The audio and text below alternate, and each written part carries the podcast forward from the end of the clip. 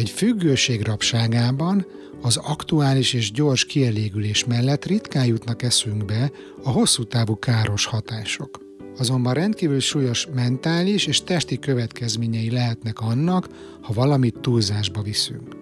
Ebben a részben arról fogunk beszélgetni Svanner Kovács Magdival és dr. Svanner Gáborral, a Swan Központ alapítóival, hogy milyen következményei vannak, lehetnek a különböző függőségeknek.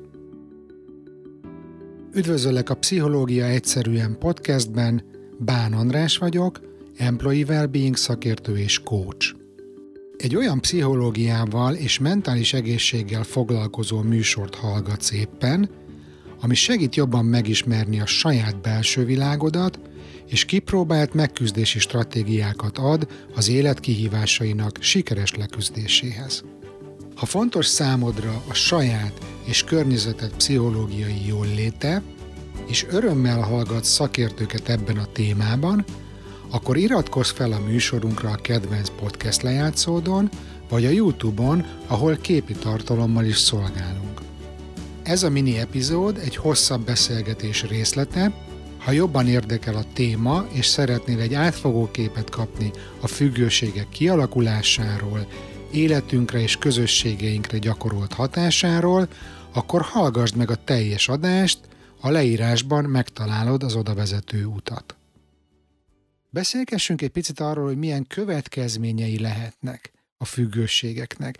Ugye korábban már érintettük ezt a kérdést, hogy vannak-e károsabb, meg kevésbé káros függőségek, talán ezt a következmények szempontjából is érdemes vizsgálni? Milyen fizikai és milyen mentális következményeket lehet megfigyelni függőknél? Ez egy nagyon jó kérdés, hogy, hogy mennyire veszélyes tud lenni egy függőség, vagy, vagy tud-e veszélyes lenni, vagy éppen kevésbé veszélyes. Én azt gondolom, hogy, hogy nyilván minden függőség tud veszélyes lenni.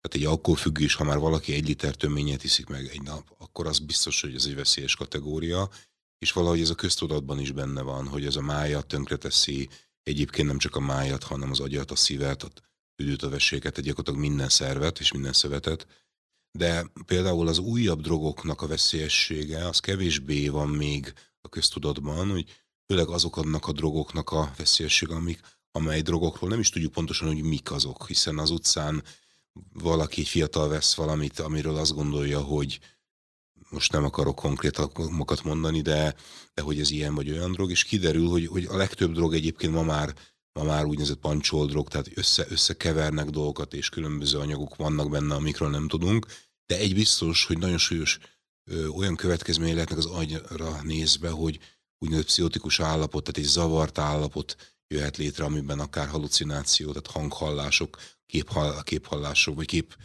különböző nem létező személyeknek a látványa merül fel, vagy jelentkezik. Most pont hogy jött hozzánk egy 30 év körüli fiatalember, aki egy droghasználat után kezdett el halucinálni, és hogy emiatt jött hozzánk, és azért előfordul, hogy ez a halucináció egy bizonyos idő után állandósodik, és azt viszont meg más skizofréniának mondjuk, tehát, hogy akár egy súlyos pszichiátriai állapot is ki tud alakulni egy droghasználat után. Hogy amikor már nem is maga a szerbevitel miatt van ez a halucináció, hanem már szer hatása nélkül is?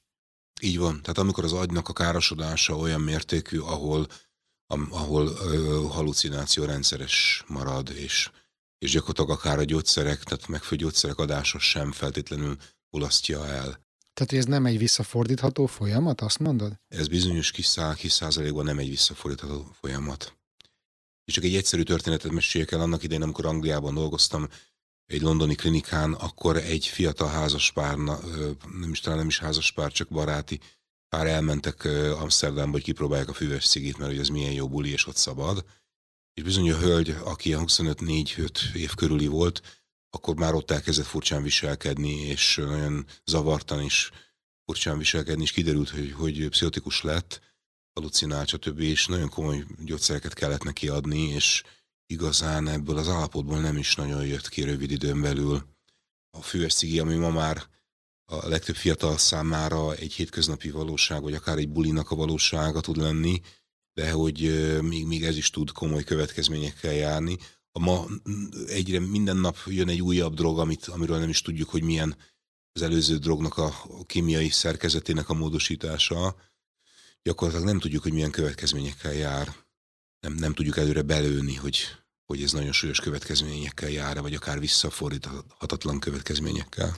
Én azt hiszem, hogy az alkohol és a drogfüggésnek a, a káros fizikai és mentális következményeiről most már elég jó példákat mondtál. A viselkedés függőségeknek milyen következményei lehetnek?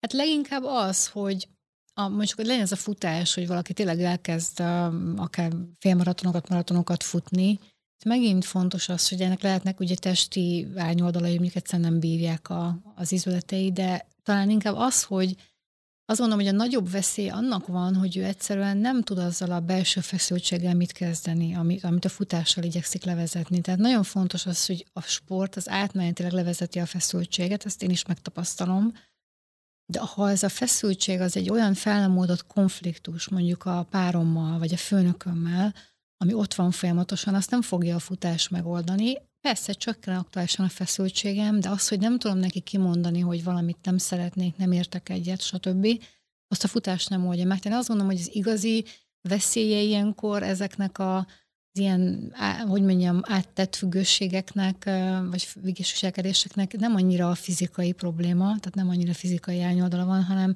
hogy nem, nem szembesülök a valódi problémával, nem nézek vele szembe. Sokkal könnyebb lemozogni, úgymond azt a feszültséget, mint kimondani azt, hogy nem akarok valamit, vagy nem tetszik valami. Köszönjük, kedves hallgató, hogy itt voltál velünk. Ha szeretnél jobban elmélyülni a témában, és átfogó ismeretet szerezni a függőségekről, úgy az adás leírásából eléred a teljes epizódot. Ha pedig tetszik a műsor, és további pszichológiával kapcsolatos tartalmat szeretnél tőlünk kapni, akkor iratkozz fel a podcastre, a kedvenc lejátszódon, vagy ahol éppen hallgatsz minket. Videós formátumban megtalálsz minket a YouTube-on, audio formátumban pedig az összes podcast platformon, Spotify, Apple, Google Podcasts és az összes többi ismert lejátszó.